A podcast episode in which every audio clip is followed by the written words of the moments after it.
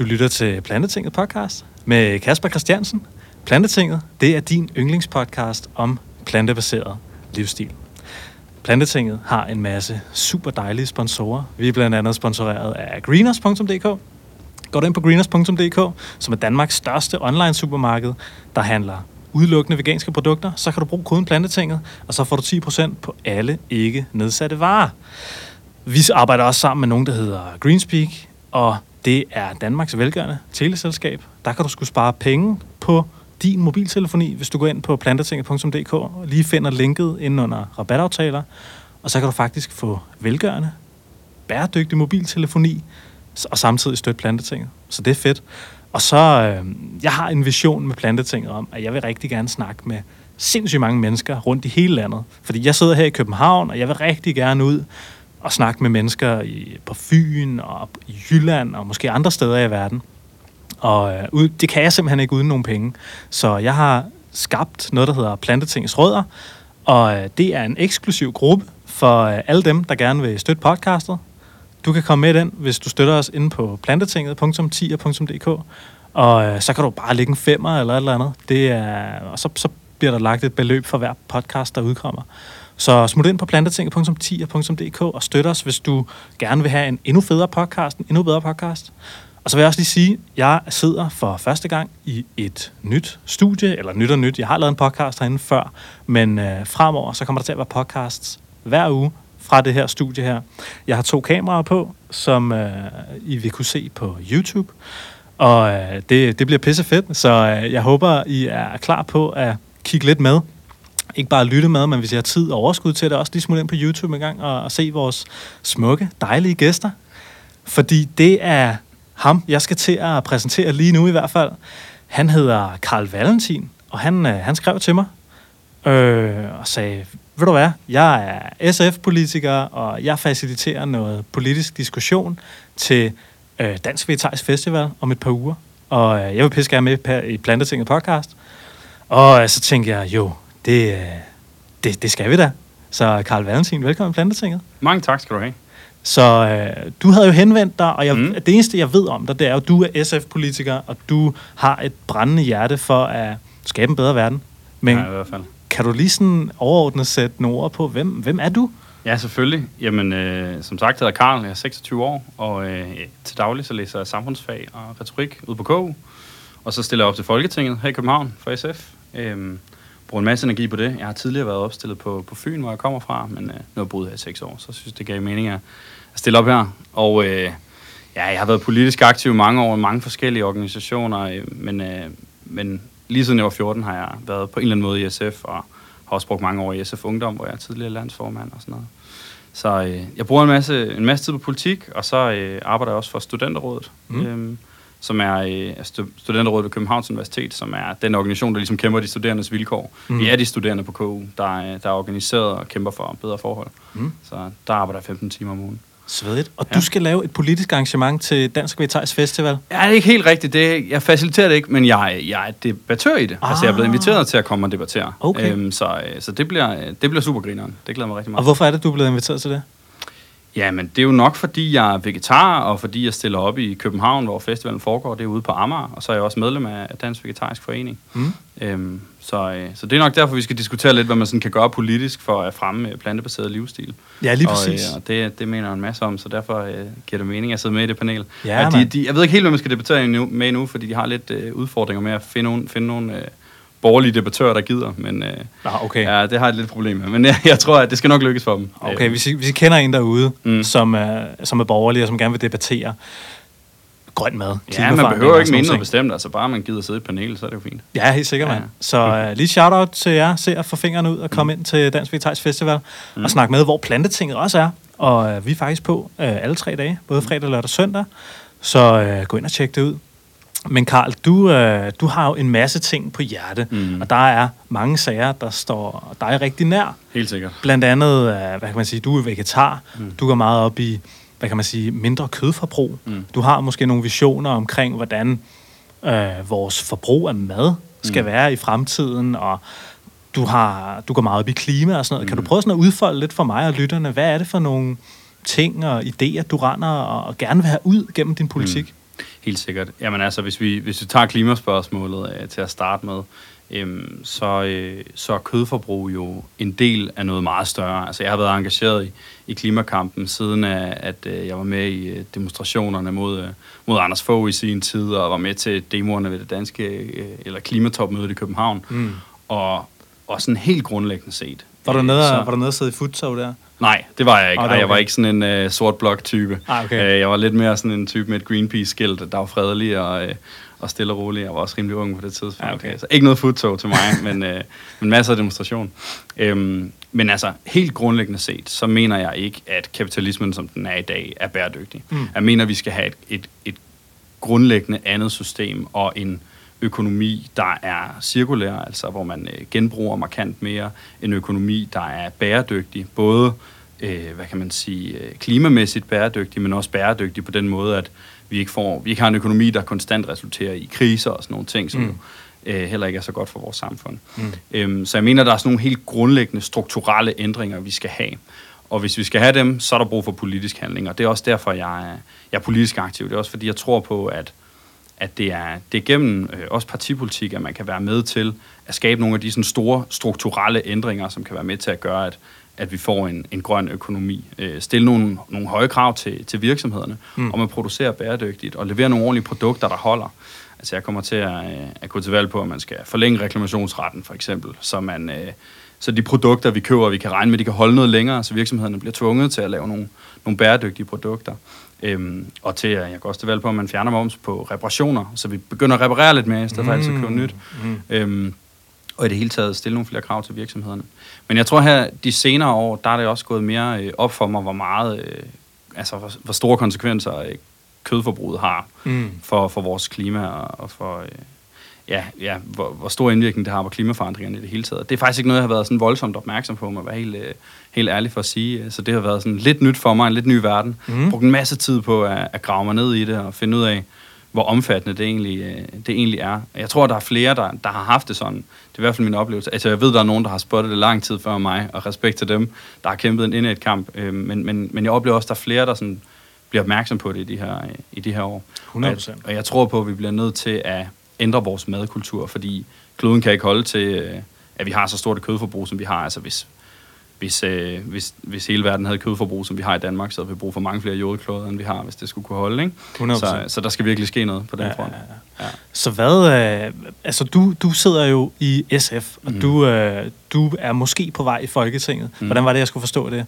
Ja, jeg stiller op i København, og øh, det kommer an på, om vi får to mandater i København. Pia Olsen Dyr, hun er spidskandidat, og jeg er nummer to. Fedt. Øh, de målinger, vi har nu, der er god chance. Ja. Øh, så jeg kæmper for det. Det handler også om, hvor mange der stemmer på mig. Man kan jo ikke Ja, sige, ja, ja. det kan man ikke sige noget om. Klar. Så, øh, så måske. Jeg sad faktisk for os i Folketinget sidste år, en meget kort periode. Nå, okay. øh, men øh, ja, det var fordi, jeg øh, øh, ved øh, sidste valg, der stillede op på Fyn, som jeg sagde før, der fik jeg et ret godt øh, resultat, men kom ind, fordi SF Mm. mm. gik lidt tilbage og sådan noget. Mm, Ikke? mm, Øhm, men øh, Carsten Hønge, han så kom så ind fra Fyn, og der var en periode sidste år, hvor han skulle til FN's generalforsamling, og derfor så indtrådte jeg som suppleant i stedet for Ah. ham. Det er en længere affære, han skulle til USA og sådan noget. Ja, okay. Så, øh, så der sad jeg tre uger i Folketinget og lukkede nogle vilde aftaler over hos Inger Støjberg og havde en masse sager i Folketingssalen og øh, ja, prøvede det hele af. så du er jo, så- du er jo folketingspolitiker. Ja, på en måde i hvert fald. Ja, altså, jeg er da rimelig meget sådan inde i systemet, men stadigvæk græsrodsaktivist Ja, ja, fedt, samtidig, mand. vil jeg sige. Svedigt, mand. Mm. Mm. Og det er jo lige præcis, uh, inden vi startede podcasten her, mm. Mm. der snakkede vi nemlig om det her med græsrødder. Ja. Fordi, altså, jeg har sgu også lige snuset lidt til politik og tænkt, Mm. okay, hvordan,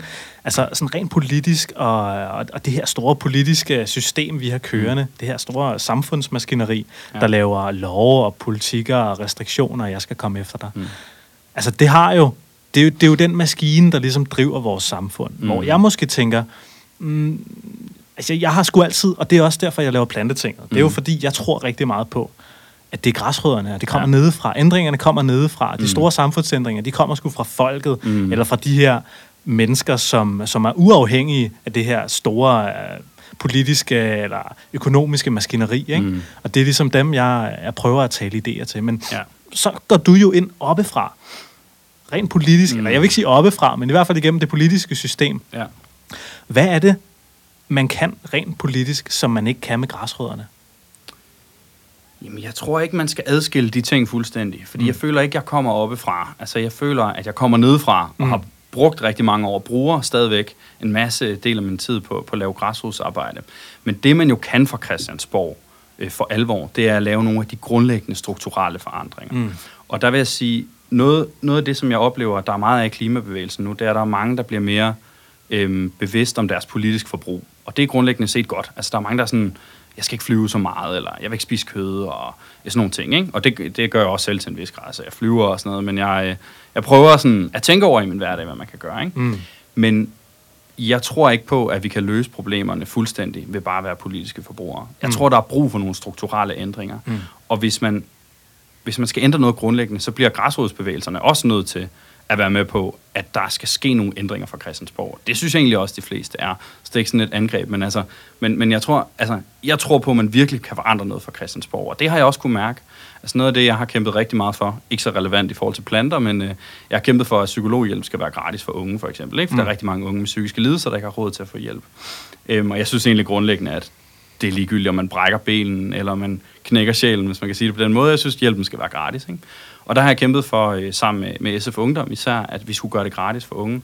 Og det har vi fået igennem i øh, over 20 kommuner rundt omkring i landet, at psykologhjælp blevet gratis til unge under 25. Og da jeg sad i Folketinget, fik vi det igennem for de 18-20-årige. Jeg kunne godt tænke mig, at det var en større gruppe. Mm. Egentlig synes jeg ikke, det skal afhænge af alder. Rent principielt synes jeg, at alle bør have ret til psykologhjælp, hvis de har en lægehenvisning. Ikke? Mm. Øhm, men der kan jeg jo se, at at vi kan forandre noget meget konkret i nogle menneskers liv. Altså en af mine veninder tog fat i mig forleden og fortalte, hun lige var kommet på det der psykologhjælpsforløb, som vi fik igennem sidste år, ah, da jeg sad i ah, Folketinget. Ikke? Og det er bare sådan, der kan jeg bare mærke, at det virker. Ja, altså, der, der, der kan jeg mærke, at det giver mening at lave politik. Ja, ja, ja. Øhm, så, øh, så øh, hvad kan man sige, jeg ser ikke politik og græsrodsarbejde som adskilte ting, mm.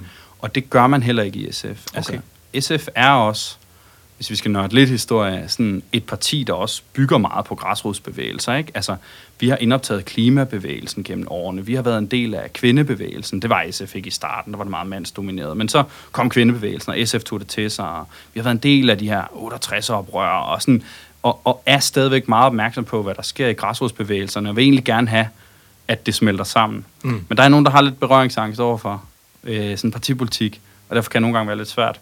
Men, øh, men, men jeg oplever egentlig, at, at politik og græsrodsarbejde kan spille rigtig godt sammen. Mm.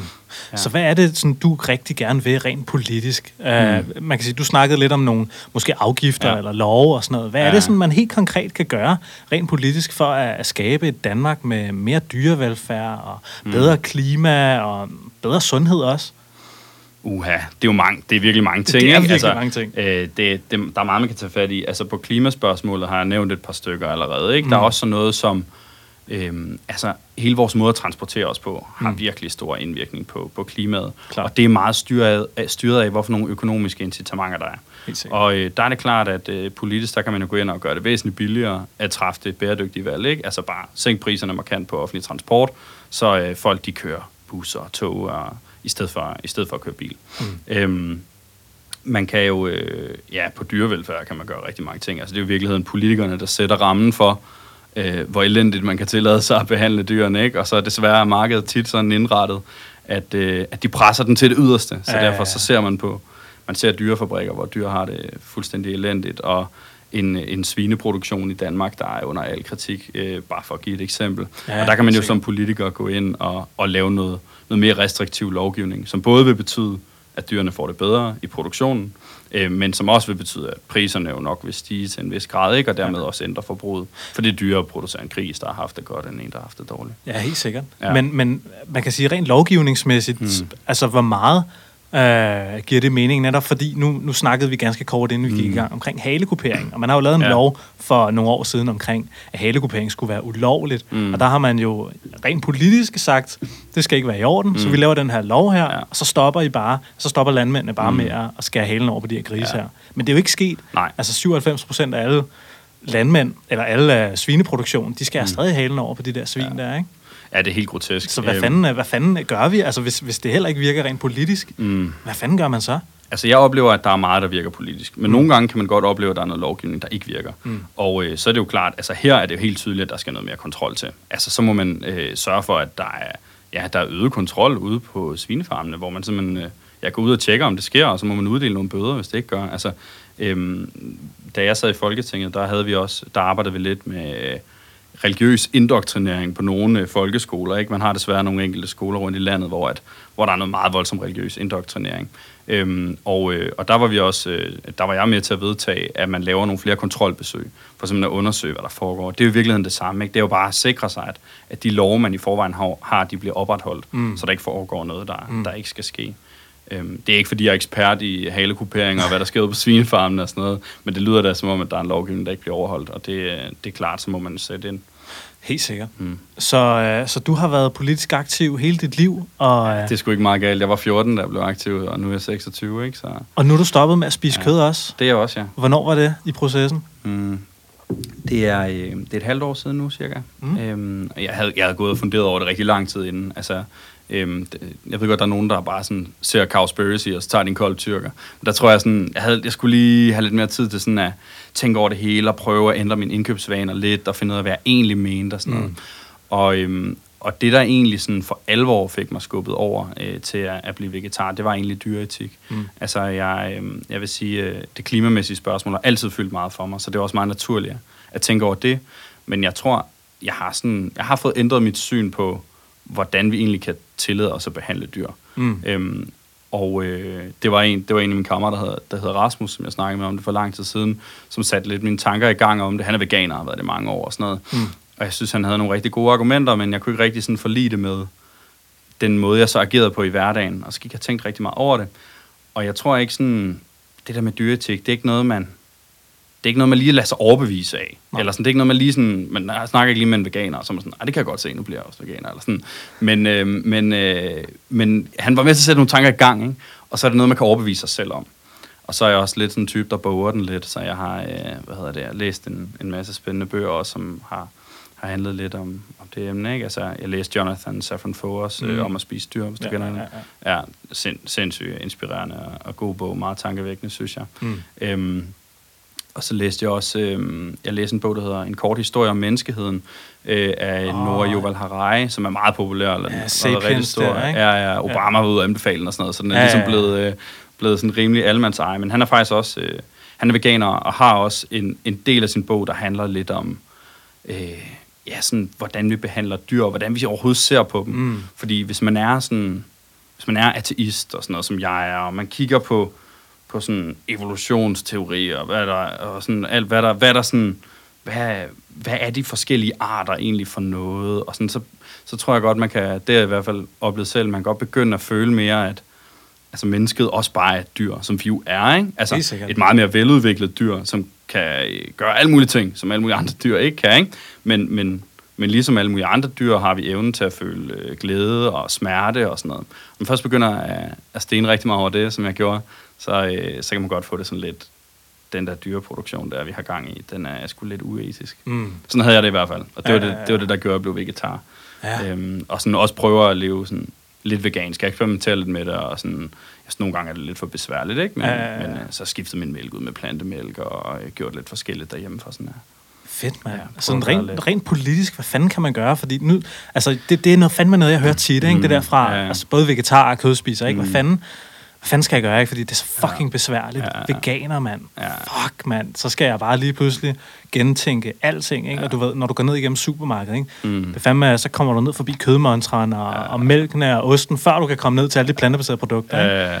Altså, det, det er sgu ikke nemt Ej, at være veganer, ikke særligt ikke i Danmark. Nej, nej, nej. Øh, hvad, fanden, hvad fanden kan man gøre sådan rent politisk for at skabe en mere veganervenligt Danmark? Ja, jamen, altså man kan jo gøre flere ting. Altså først og fremmest, så tror jeg faktisk, at det gør en forskel, at der er en masse mennesker, der prøver at efterspørge de her ting. Ikke? Mm. Øhm, og og øh, det er jo også med til at få politikerne til at vågne lidt op. Så, så respekt for alle dem, der, der tager et, et politisk valg og et politisk forbrug og sådan noget. Men, men rent politisk, så noget af det Dansk Vegetarisk Forening jo har lavet en underskriftsindsamling på et borgerforslag, det er, at man skal have øh, hvad hedder det, tilbud om øh, plantebaseret mad i alle offentlige institutioner. Mm. Og øh, det kan måske være lidt rigidt fra Christiansborg. Jeg, jeg ved ikke helt, hvor meget jeg synes, man skal lovgive sådan direkte derfra, men, men jeg synes sådan helt grundlæggende set, at det bør være en ret i en offentlig institution. Altså det, det er forfærdeligt, at man ser øh, ældre mennesker på plejehjem, som har været vegetarer hele deres liv, som ikke kan få lov til at få et måltid uden kød. Mm. Øh, og jeg synes egentlig, det er ret naturligt, når vi generelt prøver at sådan indrette vores institutioner til at være mere klimavenlige, at vi også tænker kødforbrug ind i det. Men det er jo ikke noget, vi har været vant til, for det har jo ikke været nogen stor politisk debat. Altså, vi, vi har tænkt på, hvordan biler forurener og sådan noget, men vi har ikke tænkt så meget på, hvordan kød forurener. Mm. Så man skal lidt tænke på en ny måde, ikke? Mm. Og man, man må prøve at lave en politisk lovgivning, synes jeg, hvor man har respekt for den enkeltes frie valg, og sådan, man må jo gøre, hvad man har lyst til, ikke? Øh, men samtidig også øh, sikre, at at det er lettere tilgængeligt at træffe et valg om at leve plantebaseret. Helt sikkert. Øhm, og så er der jo nogle økonomiske incitamenter, ikke? Altså, helt grundlæggende set, så hvis man kigger på den kødproduktion, vi har i dag, så øh, kan det godt være, at man ikke direkte giver penge til kødproduktion, men indirekte, så subsidierer man det jo. Altså, man, man, man giver penge til det, fordi de priser, der er på for eksempel et kilo oksekød, de stemmer overhovedet ikke overens med den konsekvens, det har for samfundet klimamæssigt at producere et kilo oksekød. Så derfor så mener jeg sådan set, altså nu, når det er staten, der også ligesom skal gå ind og, og gøre noget ved de her klimaproblematikker, ikke, så mener jeg også, at, at man sådan set indirekte går ind og, og nærmest øh, støtter kødforbrug i dag. Mm. Så derfor så synes jeg at godt, at man kan lægge nogle flere afgifter på, og også mm. eventuelt gøre øh, hvad kan man sige, øh, plantebaserede alternativer billigere, ikke? Altså der kan man gå ind og pille med, med momsen og sådan noget. Jo, eller, eller landbrugsstøtten, ikke? Det er jo, også, jo, uh... landbruget, der er rigtig meget, man kan gøre. Det er, ja, ja. ja, ja, helt sikkert. Mm. Øh, hvad fanden var det, du sagde et eller andet mega spændende før, som jeg gerne lige vil hive fat i? Mm. Øh, jo, du sagde det her med, med det frie valg, og det, det ja. kunne jeg godt tænke mig lige at, at snakke lidt med dig om, mm. fordi man kan sige, du har jo, vi har jo som forbrugere i Danmark, mm. vi har jo det frie valg. Ja. Vi kan sgu vælge frit, altså vi, du, kan, du kan tage den, uh, den ondeste Angus-bøf fra, fra mm. Argentina, ikke? Ja, som er blevet fløjet herind og alt ja, muligt. Som, som bare virkelig er, er, er tung og belastende ja. for klimaet, mm. ikke? og den har måske heller ikke haft et særligt godt liv. Nej, nej. Men så har du det, altså du har ligesom et frit mm. valg, ja. men på den anden side, så har du også en, en lang række konsekvenser alligevel. Mm. Og jeg, jeg tror bare, at vi, vi som frie forbrugere bliver enormt blinde over for de ja. konsekvenser, som, som vores forbrug har. Ja, og du, og, men, men, men man er ikke bare blind over for det. Altså, man kan ikke overskue det. Nej, det Fordi det kan godt være, at der er nogen af os, der tror, at vi går og, og er etiske forbrugere, ikke? Men helt grundlæggende set, så er det nærmest umuligt at være etisk forbruger, medmindre at man lever på en sten. Fordi højst sandsynligt, så har vi alle sammen, øh, eller højst sandsynligt, så har du også en, øh, en telefon, hvor der sidder et batteri i, øh, hvor at øh, dele af de øh, ting, der skal bruges for at lave det batteri, er udvundet af børnearbejdere. Mm. Du har sikkert også en masse tøj, der er produceret under, under kummerlige forhold, ikke? og det har jeg også selv, og det har vi alle sammen, det har lytterne her højst sandsynligt også. Ikke? Og øh, rigtig meget af det, vi gør i vores hverdag, kan vi ikke overskue konsekvenserne af, og og kan vi ikke løse bare ved at ændre vores politiske forbrug. Og det er i virkeligheden derfor, altså det, det, det er derfor, at jeg tror på, at de strukturelle forandringer er nødvendige. Og, og du har ret i det der med det frie valg til at købe en, eller anden, øh, en bøf, der har fløjet ind, og har, fra et dyr, der har haft det rigtig, rigtig ringe. Ikke? Øh, men der synes jeg jo også, hvis vi hæver standarden for, hvordan man skal behandle dyr i Danmark, så bør vi jo også sikre os, at der er nogle afgifter på den import, vi så kan have af noget andet kød, som øh, hvor dyrene er blevet behandlet dårligere. Eller sådan, mm. ikke? Altså, mm. Så man ikke bare siger, okay, nu skal grise have det rigtig fedt i Danmark, og så, øh, hvad hedder det, øh, så begynder vi bare at importere en masse lortekød. Altså, det duer jo ikke. Klar. Så vi er ligesom nødt til på en eller anden måde at gøre, hvad vi kan for at, at påvirke det store system. Men altså, helt, helt fundamentalt set, hvis vi lige skal tage det sådan, ja, øh, jeg er jo socialist, ikke? Og, og øh, jeg kan jo godt se, at nu hvor jeg har kigget meget på det med kødproduktion, kan jeg godt se, at det passer sgu egentlig meget godt med, med det billede, jeg har af det kapitalistiske system i forvejen.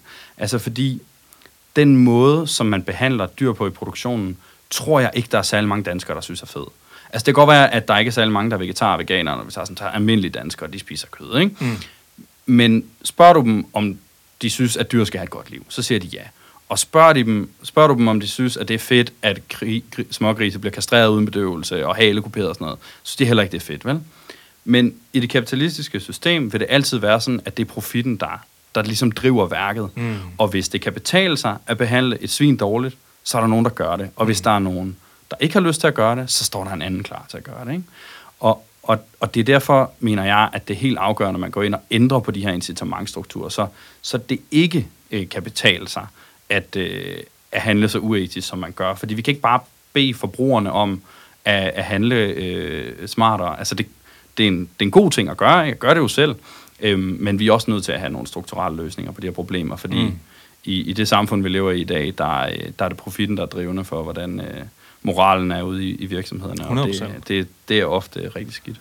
Det Markedets usynlige hånd, ja, ja. som de kalder den. Ja. Den, er, den er helt fantastisk, ikke? Ja, jo, skønt.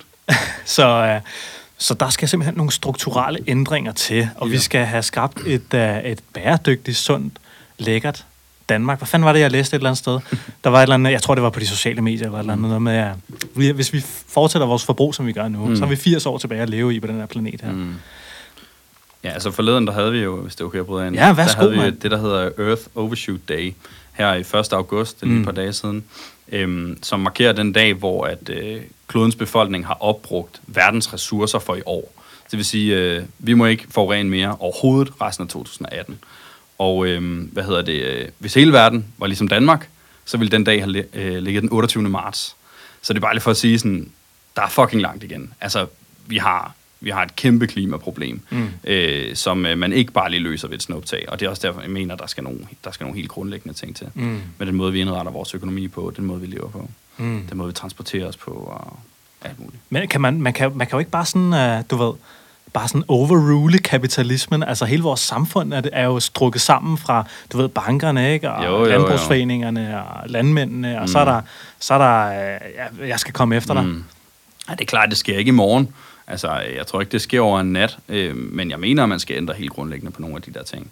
Altså, jeg mener, at banksektoren har brug for et, fund, altså, vi har brug for et fundamentalt opgør med den bank, måde, banksektoren fungerer på i dag. Mm. Altså, øh, den måde, at bankerne har mulighed for at, at gamble med hele vores økonomi ved at spekulere for vores formuer, er meget problematisk. Altså, jeg synes som minimum, at man bør lave det, der hedder bankopsplitning. Nu bliver det lidt nørdet, men sådan glass-steagall, ikke? Hvor man, spændende. hvor man øh, inddeler, øh, hvad kan man sige, sådan privat bankdrift, opdeler det øh, som en ting, og så adskiller det fra, øh, hvad kan man sige, sådan hele den spekulative bankdrift. Sådan at, når du sætter nogle penge i banken, så rører de ikke ind i et system, hvor de kan blive investeret i klyngebomber og alt sådan noget, men du kan regne med, at det, det er kun almindelig bankdrift, det ligesom mm. bliver brugt til. Mm. Og så mener jeg sådan set også, at man skal have en samfundsbank, altså en, øh, en, øh, en statsbank, hvor at, øh, der ikke bliver investeret i alle mulige dårlige ting, men hvor man bare kan regne med, at de penge bliver investeret i nogle samfundsgavnlige projekter.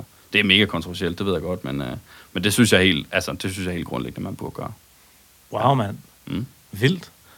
det er, sådan har jeg aldrig selv tænkt over det før, men det skulle da nogle, øh, nogle fede idéer og løs, potentielle løsninger på, på, på et så par kapitalistiske mm. problemer her. Ja, ja, og det sker jo ikke i morgen, men altså, så kan man jo gøre, hvad man kan nu indtil videre. Ikke? Altså, jeg har været en del af en bevægelse, der hedder Skift Bankdag, øh, og øh, vi planlægger at lave en Skift Bankdag igen. Det er sådan årlig tilbagevendende ting her i, i september.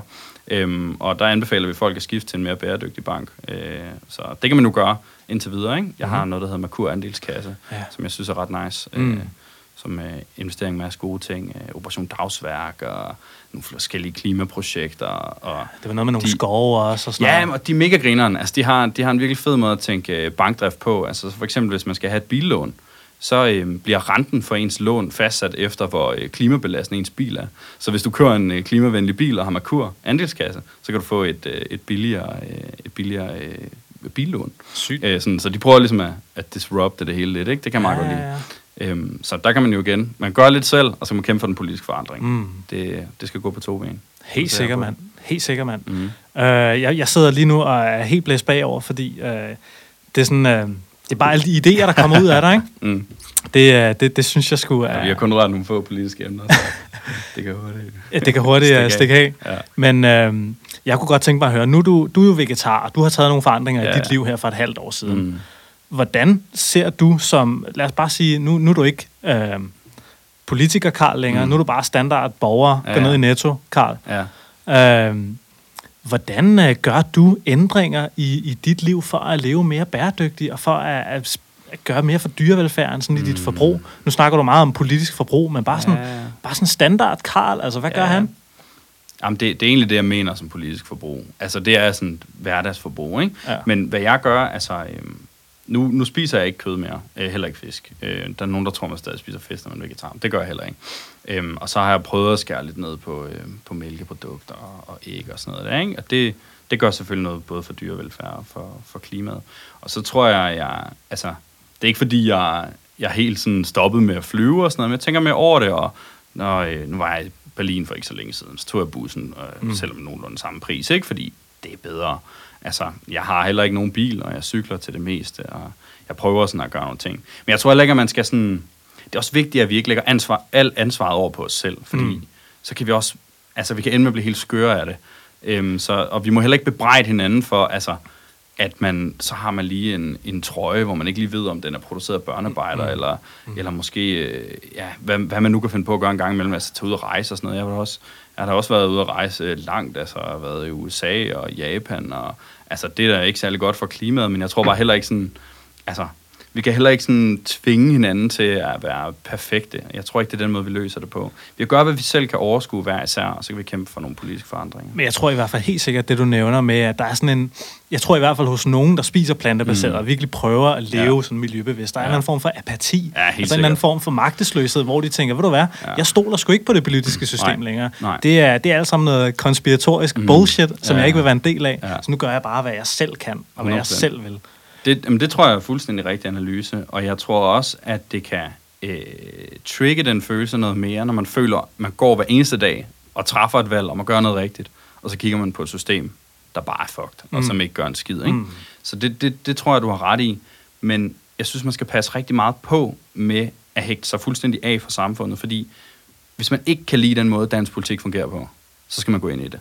Altså sådan, fordi ellers bliver det jo ikke lavet om. Altså, det, det, det er sådan, jeg ser på det i Mm. hvert fald. Ikke? Altså, Mm. Jeg er ikke fan af den måde, det fungerer på, sådan Mm. fuldstændig. Jeg er ikke konspirationsteoretiker, men du ved, jeg er sådan, altså, jeg, øh, jeg vil gerne have væltet den borgerlige regering af pinden, og jeg vil gerne have, at der sker nogle grundlæggende forandringer. Det tror jeg ikke, vi er i tvivl om efter nogle af de ting, jeg allerede har sagt herinde. Ikke? Men altså, Øhm, men, men, men jeg kunne aldrig drømme om bare at melde mig fuldstændig ud og så gå og, og gøre ting rigtigt selv bare. Mm. Altså det, det, det tror jeg ikke på. Mm. Øh, og det er ikke fordi, man behøver at gå ind i politisk parti, hvis man ikke kan se sig selv i det. Altså det man kan jo lige så godt være, være aktiv i Oxfam Ibis, hvor jeg har været aktiv nogle år, der, Hvad er det for noget? kæmper. Øh, Ibis, øh, nu hedder vi Oxfam Ibis, men øh, før hed vi Ibis. Det er en, øh, en udviklingsorganisation, som øh, arbejder for uddannelse i den tredje verden og øh, kæmper mod klimaforandringer, og noget af det, vi har fokuseret rigtig meget på øh, de senere år, er også øh, global ulighed og skattely og sådan noget.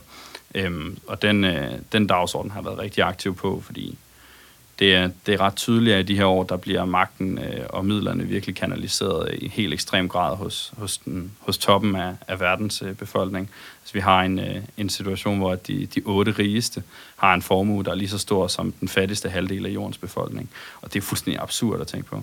Og det er noget af det, som vi kæmper imod i, i Oxfam IBIS. Så vi er en udviklingsorganisation. Ja, okay. Øhm, og øh, ja, nu siger vi, jeg er jo ikke, jeg repræsenterer dem ikke, skal jeg lige sige, med længere. Jeg har siddet i bestyrelsen, øhm, trådt ud fra at, at gå all in på partipolitik, ikke? Mm. Men man kan være aktiv alle mulige steder. Man kan være aktiv Greenpeace, eller man kan, hvad fanden ved jeg, altså. Lave en podcast. Øh, ja, man kan lave en podcast. Det er et rigtig godt eksempel. Altså, det, det rykker også nogle ting, ikke? Man kan lave mange ting for at påvirke det politiske system. Mm. Øhm, så det er ikke, fordi man skal gå ind i partipolitik. Altså, det, det vil være mega stenet at sige, det var det, Mm. det var det universelt rigtige, eller sådan. Det er det, jeg har valgt. Men jeg tror, at uanset hvad man går ind i, så skal man i hvert fald være opmærksom på, at hvis man vil forandre nogle strukturelle ting grundlæggende, så skal man også være villig til at påvirke det politiske system. Så kan det godt være, at det ikke er ved at være et parti, men man skal i hvert fald forsøge at påvirke de politiske beslutninger. Kan man, altså, er, er det en, altså nu tænker jeg bare sådan det der, men nu har du jo, mm. altså Mm. du fortæller alle de her ting her, Ja, ja. Om, om de ting, du gør, og de organisationer, du har Mm. siddet i, og Mm. altså, er det bare, er det bare sådan, du er? Fordi, altså, jeg tænker bare på, altså, du har, du viger fandme hele dit liv til bare at ændre verden. Yeah.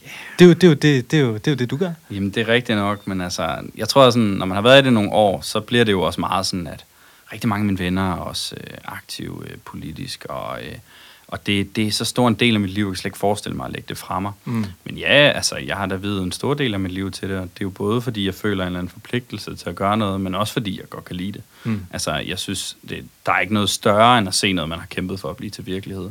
Jeg tror rigtigt, jeg fik blod på tanden, øhm, ja, hvad har gammel jeg været, 15-16 år eller sådan noget, da øhm, jeg var, øh, var aktiv på Fyn og sådan en lille ny i politik og sådan noget, og der skulle øh, transporteres en masse øh, sådan, ekstremt farligt HCB-affald fra Australien til Nyborg.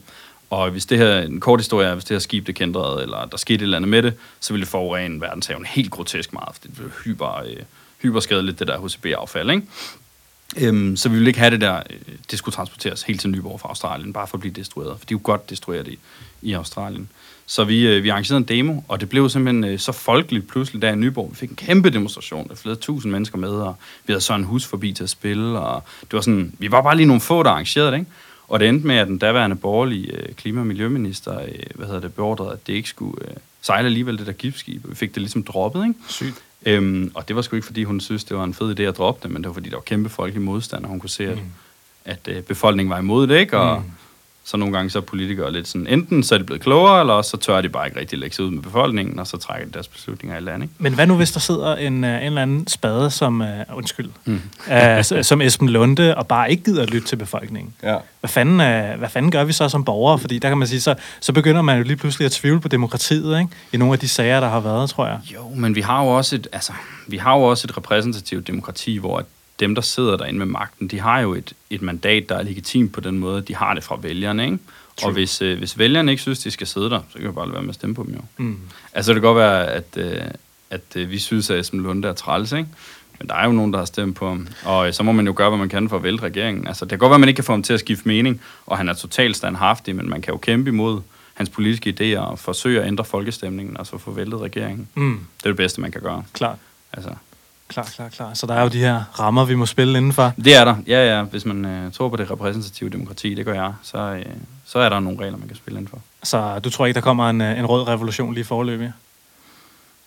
Ah, det ved jeg sgu ikke. Altså, en revolution, det, det er lidt sådan, hvad man lægger i de ord. Øhm, men altså, øh, jeg tror på, at vi kan få nogle ret store systemændringer, men det kræver jo, øh, altså det kræver en massiv øh, opstand. Øh, men jeg tror faktisk øh, særligt, at, at klimaforandringerne kan være med til at ændre nogle ting i de her år. Mm. Altså, vi har en generation af unge, som er ekstremt bevidste om det her, øh, det her spørgsmål, og som er meget utålmodige øh, mm. for, for handling af god grund. Ikke? Nu snakker vi om The Earth Overshoot Day før. Det er ved at være op over. Ikke? Mm. Øhm, og hvis højrefløjen ikke, øh, ikke ændrer position på de her spørgsmål, så tror jeg, at ungdommen kommer til at forlade dem fuldstændig. Mm. Altså fordi det, det er så presserende, at uanset hvor man står politisk på alle mulige andre spørgsmål, så, så bør, man, bør man tage klimaforandringerne alvorligt. Så kan det godt være, man mener et eller andet andet om skattepolitik, eller om udlændingspolitik, eller sådan noget. Ja. Men altså, vi står pludselig med et problem med vanvittigt mange klimaflygtninge, og øh, ja, man kan bare kigge på, hvordan vejret er i de her dage. Altså, noget af det er på grund af klimaforandringer, noget er ikke, det er ikke helt ekspert i, men, øh, men der er, det er i hvert fald tydeligt, der sker nogle forandringer med vores klima lige nu, som er ret, øh, ret hæftige. Ret, øh, hæftige ja. ja, men jeg tror bare også, du ved, vi mennesker, vi er indrettet på sådan en måde. Altså, vi ændrer os sgu ikke før vi kommer ud i en krise. Altså før vi får en seriøs krise, ikke? Nej. Så kan man sige, okay, det er 32 grader varmt udenfor lige nu. Er det en mm. krise?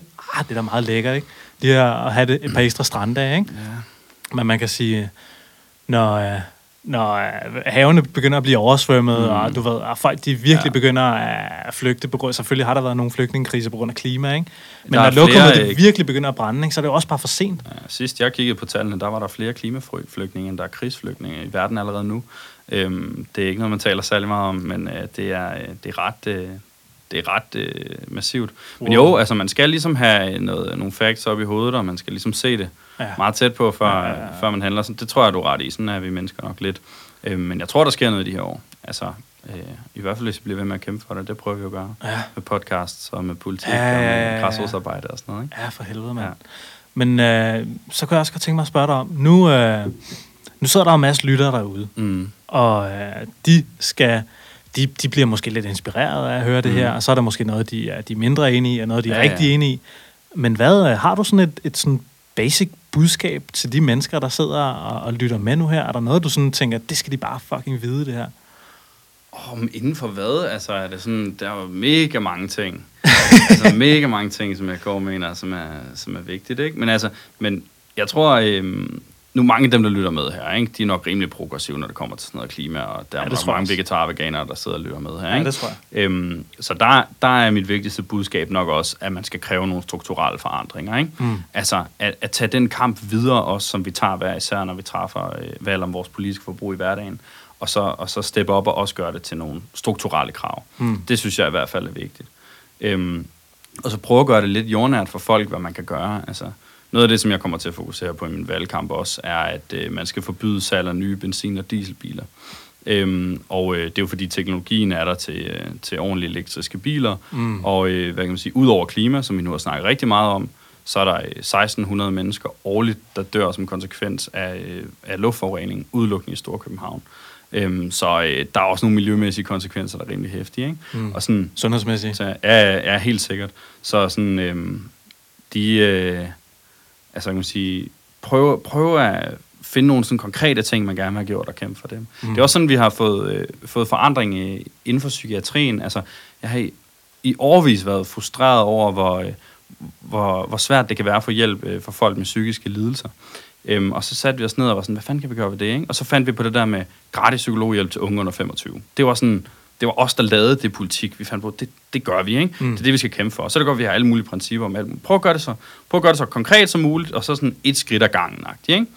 Og det har vi kunne få igennem, fordi vi har kæmpet i overvis for det der, og sådan præsenteret argumenter og været, øh, du ved, sådan, vi har været meget systematiske, altså vi har lavet argumentpapirer og samlet sådan, hvad, hvad er argumenterne for og imod, og forberedt os på debatter, og tage det med alle steder, og samle underskrifter ind og sådan noget. Når man laver en aktiv kampagne, så kan man altså kan man rykke noget. Øhm, og man kan jo starte med sin kommune, uanset hvor man øh, bor i landet, så, øh, så er der øh, mulighed for at påvirke ens kommunalpolitikere. Ofte er de meget mere tilgængelige end folketingsmedlemmer, mm. som kan synes meget langt væk mm. fra en. Ja, ja, ja. Det første sted, vi fik det der igennem, det var i Køge, ikke? hvor vi ja, havde okay. en, en super cool øh, SF'er, der hedder Jakob Mark, som til Folketinget nu, han sad i byrådet dengang. Øhm, som også var med til at få det gennemført, ikke? Og så er det ligesom spredt sig til andre kommuner. Så man kan jo sådan, man kan starte i det små, og man kan starte lokalt. Øhm, det vil jeg virkelig anbefale. Det er en god måde at få tingene til at rulle på. Helt sikkert. Især hvis man føler, at det er lidt svært at sådan få øh, Inger Støjberg til at ændre udlændingepolitik, ikke? Det går virkelig lidt uoverskueligt. Ja. Så kan man starte med, kan vi lave, kan vi lave et projekt i min kommune, hvor man hjælper flere flygtninge? Mm. Kan, vi, kan vi foreslå noget konkret politisk, eller kan vi være med til at starte noget op, der måske kan få støtte, eller hvad, hvad kan vi gøre? Mm.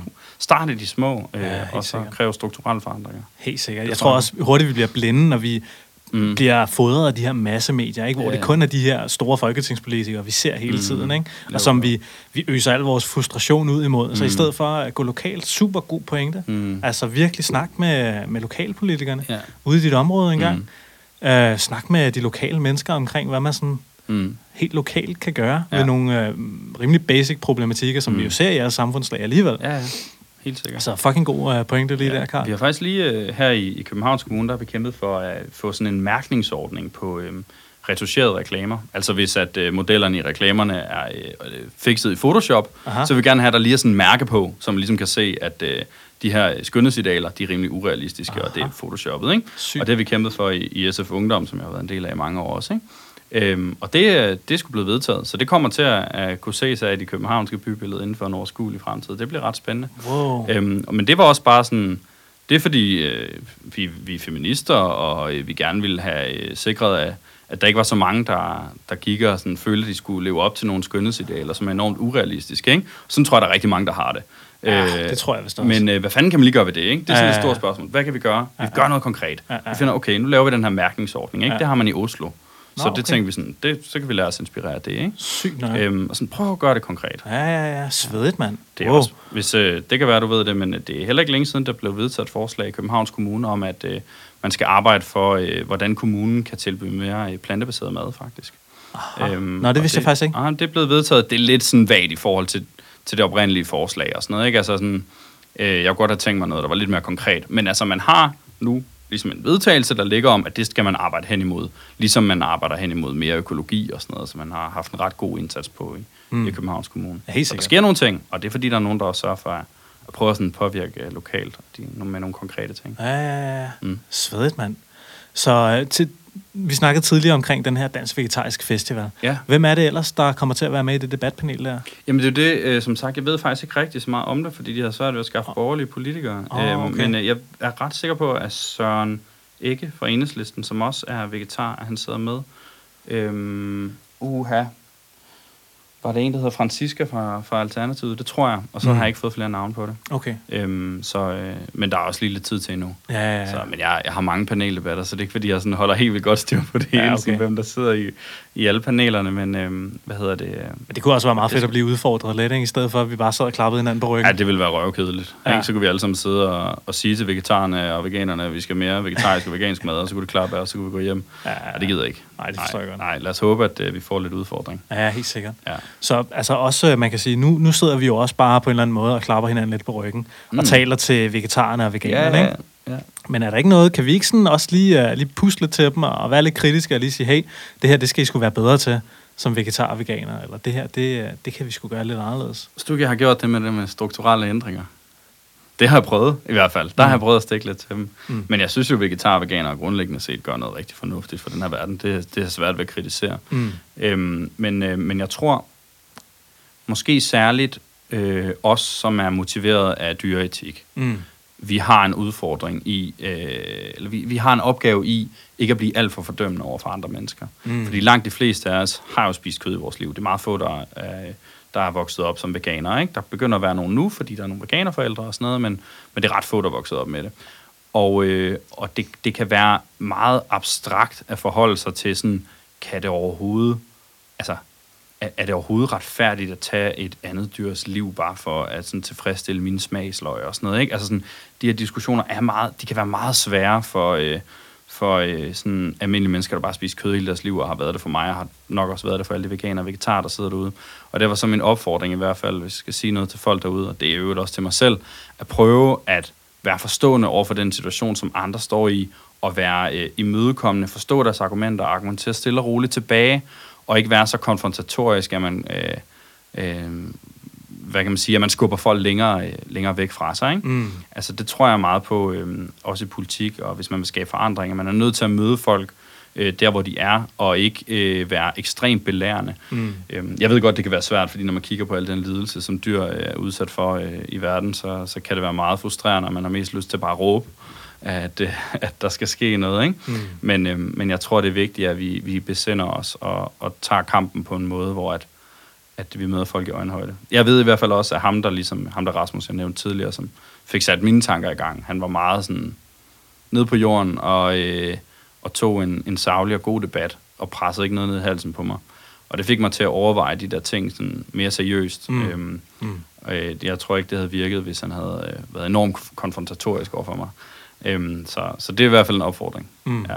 Møde folk i øjenhøjde, ja, helt der sikkert. hvor de er. Ja. Og ja, være aben lidt med hårene, måske. Ja, ja måske. Ja. Ja, ja, det er ikke, fordi man skal acceptere alle deres argumenter jo. Altså, hvis man sidder og føler, at man har ret, altså, det, ja. man må godt udfordre dem. Men du, nu, nu er vi så heldige, vi har jo en, en retoriker med i studiet i dag. Mm. Kan du lige Uh, nu ved jeg ikke, hvor langt du er i din uddannelse. Nej, var... jeg, jeg er ikke så forfærdelig langt. Jeg har lige afleveret bachelor, men uh, den måde, det fungerer på, uh, i, øh, når man læser samfundsfag og retorik, så er det meget sådan, at samfundsfagsdelen, det er meget på bacheloren, og retorikdelen, det er meget på kandidaten. Ah, okay. Så jeg har ikke haft så meget nu, men jeg har haft lidt. Hvad, hvad, vil du, øh, Jamen hvad var det, du tænkte på? Jeg var bare nysgerrig på, hvordan fanden uh, skruer man et godt argument sammen, hvis nu man lige, lige netop, som vi snakkede om, sidder i en debat med en kødspiser, eller man måske gerne vil have nogle... Uh, så det, det kan måske være, at man, er, man, man gerne vil have den der dyrerettighedsting, eller den her dyrevelfærdsting. Ja across til en kødspiser. Hvordan fanden uh, leverer man det på den bedste mulige måde? Nu mm. kommer det selvfølgelig også an på, hvem ens debatpartner er, men... Uh...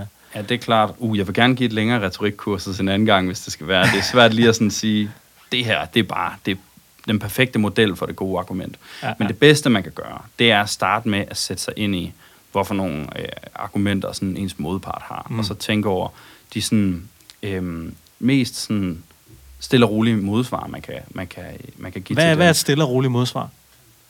Øhm, jamen, det kan for eksempel være, at man beder folk om at reflektere over nogle ting. Altså, hvis vi snakker om, øh, om, om øh, hvad kan man sige, det her med dyrene, ikke? Altså, hvis det er meget sådan dyreetik, så, øh, så er det en rigtig god idé at prøve at, at spørge folk til sådan, øh, hvordan de egentlig selv sådan føler, øh, at de kan øh, retfærdiggøre de her ting. Og hvad, hvad tænker du sådan, hvad er de grundlæggende forskel på, på men, et menneske og et dyr? Kan, kan dyr føle lidelse? Anerkender vi det? Og i hvilket omfang og sådan noget? At prøve at få dem til selv at reflektere over nogle af tingene, i stedet for bare at komme sådan og, og proppe det ned i, i halsen Så simpelthen stille spørgsmål? Ja, det kan man godt gøre. Altså man kan godt, man kan godt prøve at få folk til at reflektere lidt.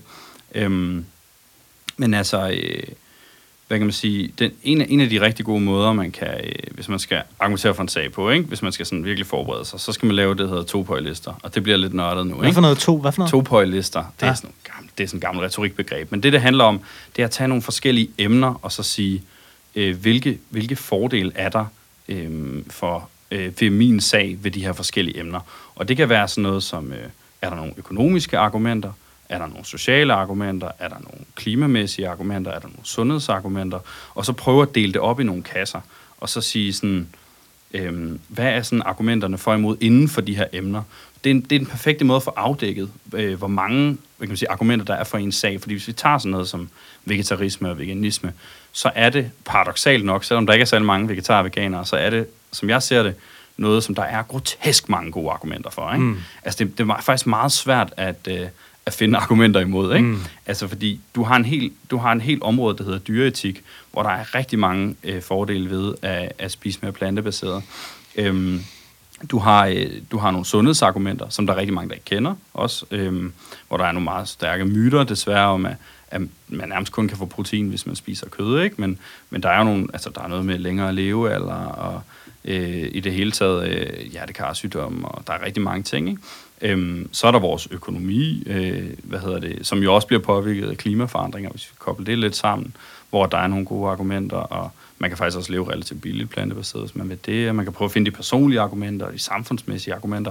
Jeg, jeg kan i hvert fald godt lide, hvis jeg sådan, altså hvis man er sådan en virkelig engageret type, der sådan gerne vil have alle argumenterne på plads, så godt sætte mig ned og prøve at finde øh, sådan, øh, argumenterne inden for alle de der kategorier, og så ligesom finde ud af, øh, sørge for, at man har et helt arsenal til, til alle de forskellige ting, man kan komme ind på. Fedt. Men det er jo, det er jo også meget, hvis man, altså, hvad kan man sige, det er ikke fordi, man behøver at sidde derhjemme med sin egen computer og læne og stene og lave lister. Det er også noget, man kan gøre, hvis man organiserer sig. Ikke? Mm. Altså, øhm, da vi organiserede os for, for kampen for gratis psykologhjælp, der har vi jo også altså, suppleret hinanden med gode argumenter og fundet på nogle gode one-liners og sådan noget. Ikke? Nu sagde det der før med sådan, brækker man benet, så får man hjælp. Man knækker sjælen, så står man alene, for eksempel. Ikke? Sådan, det sagde vi meget. Og sådan, du ved, også det der med at finde nogle måder at formulere sig på, der er gode, og skrive dem ned og sørge for at, at, hvad hedder det, at få samlet det. Jeg er så sent som i forgårs, der oprettede et dokument på min computer, der hedder Plantefacts, øh, bare lige inden jeg skulle herind også, ikke? Og mm. øh, hvad hedder det, det er ikke så meget, jeg havde nået at skrive ned endnu, men der prøver jeg lige sådan at samle nogle gode argumenter for nogle ja, af de her ting, ikke? Jo. For at give mig selv lidt overblik og, og sådan noget. Det kan, det kan give rigtig meget. Mm. Stærkt. Så hvad er det for nogle plantefacts? Har du, har du lige med allerede, eller? Nej, nogle af dem måske. Altså, øhm, hvad hedder det? Det er jo, øh, der er jo for eksempel det, at det, to til, det kun er 2-3 procent af de øh, danske svin, der bliver solgt i Danmark, som er økologisk eller fritgående. Ikke? Øh, så derfor, så når vi taler om øh, dyreproduktion i Danmark, eller svineproduktion i hvert fald, så, øh, så er det meget den der systematiske øh, industrielle produktion, der er, som er den relevante. Ikke? Mm. Og det, det, det er et godt fakt at have, fordi når man snakker med folk om grise for eksempel, som en del godt kan relatere lidt til, skal det godt, fordi de godt ved, at grise er lige så kloge som hunden og sådan noget. Så de fleste har det meget fedt med hunden. Mm. Øhm, så er det meget godt, at, eller så er der, når man snakker med folk om det, så er der mange, der siger, øh, jamen en økologisk gris, den har du meget godt. Og så, det kan man så være enig eller uenig i, men man kan i hvert fald sige, ja, men øh, det er så kun 2-3 procent af, af de grise, der bliver solgt i Danmark, der faktisk har de vilkår. Mm. Så det er jo det andet, der er relevant at diskutere mm. i virkeligheden. Ikke? Altså solgt øhm, til danske forbrugere, eller ja. bare eksporteret generelt? Uha. Ja, det er jeg ikke helt sikker på faktisk. Det skal jeg lige have undersøgt. Ja, okay. ja, det var dyrenes beskyttelse, jeg har tallene mm. fra, så man kan, man kan øh, hvad hedder det, kigge ind på deres øh, kampagne øh, mod øh, burgrise, som de kalder det. Ja, ja, ja. Hvor, hvor, der kan man helt sikkert lige tjekke. Ja, ja, de har også, altså, dyrenes mm. beskyttelse, de har nogle vilde folder. Den der, sådan ligger landet der. Mm. Den er bare, fuck mand, den er syg, den er. Den tror jeg ikke, jeg har set. Den skal du se. Ja. Det, er, det er noget, dyrenes beskyttelse har lavet i samarbejde med Danmarks Naturfredningsforening, mm. tror jeg mm. det var. Ja. Der har de simpelthen uh, samlet statistikker over altså mm. landbrugsfacts, ja. hvor det er eller med, der står også, uh, altså, jeg tror det er 78 eller 79 procent mm. af dansk landbrugsjord, ja. det går til produktion af foder. Mm. Det er bare til at fodre slagtedyr.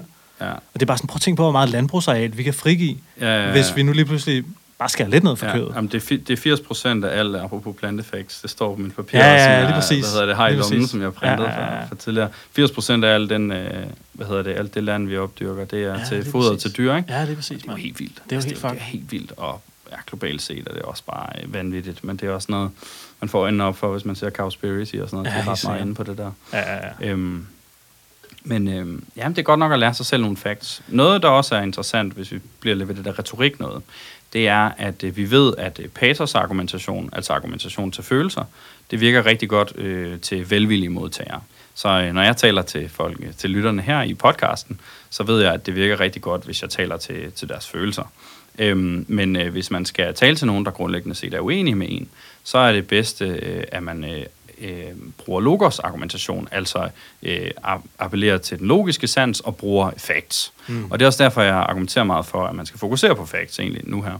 Øhm, fordi jeg ved, at der er rigtig mange, som er uenige med os, men som vil have lettere ved at blive overbevist, hvis de får sådan de kolde facts.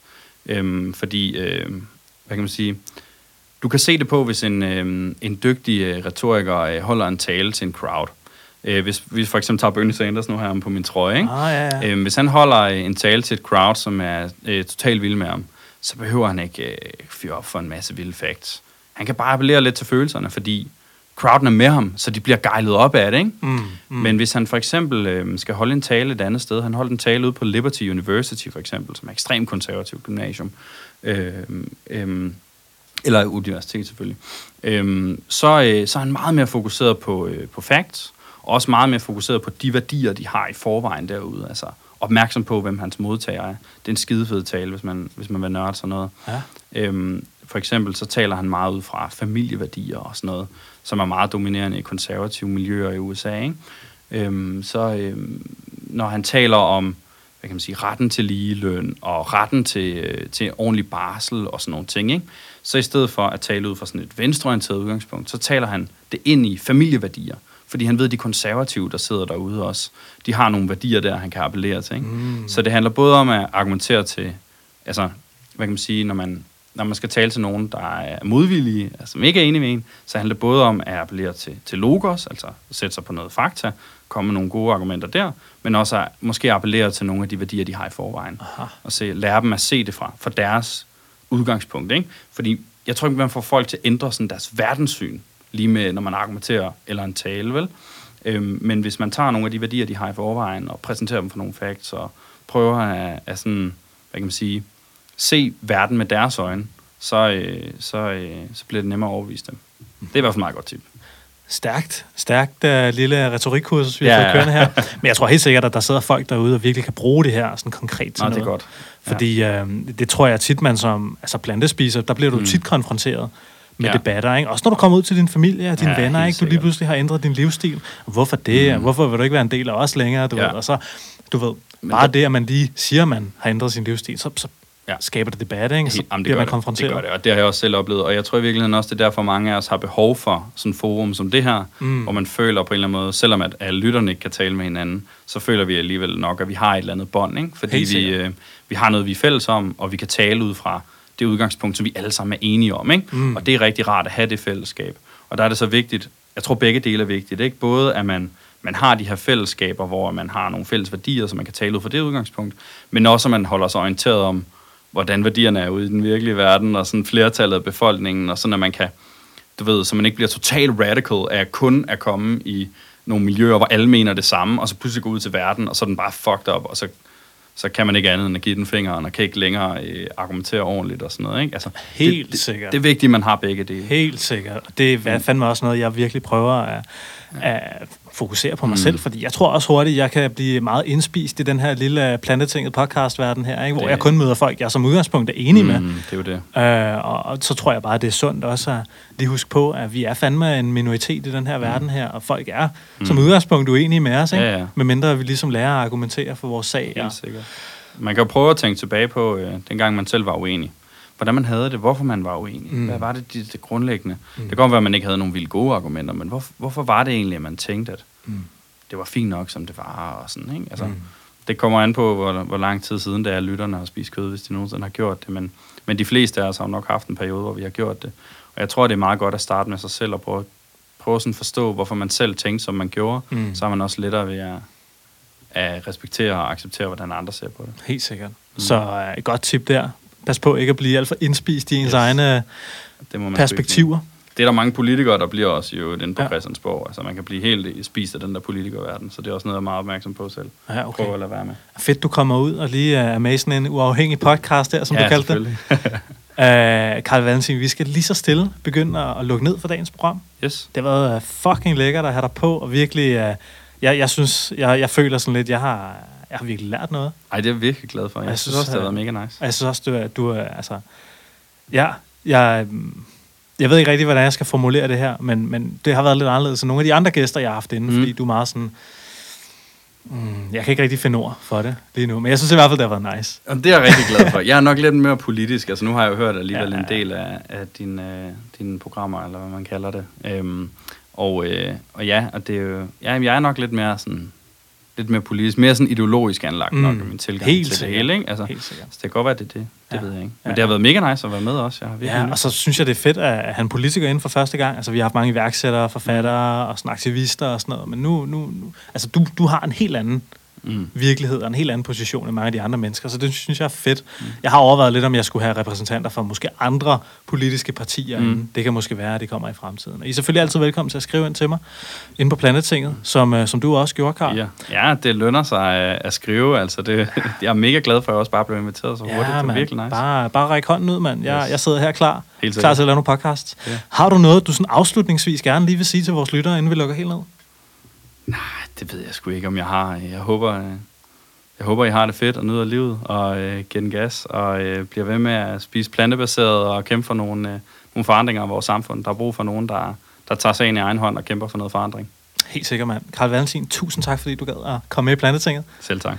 Og du lyttede til Plantetinget podcast. Husk, at øh, vi findes inde på det, der hedder plantetinget.10.dk, fordi vi er kommet ud i nogle fede nye studiolokaler. Det koster en lille smule penge, så øh, jeg vil skide gerne have, hvis, uh, hvis I bare kunne lægge måske en femmer eller et eller andet inde på planetinget.10.dk. Uh, øh, så kan jeg få det her, så kan jeg få lov at blive i studiet og lave spidse lyd, ligesom uh, den her var sammen med Karl. Og øh, udover det, så håber jeg, at I har lyst til at bruge vores lille link ind på Greeners, og bruge vores lille link ind til Greenspeak. Og så håber jeg bare, at du får en dejlig dag. Kan du have det godt? Hej hej.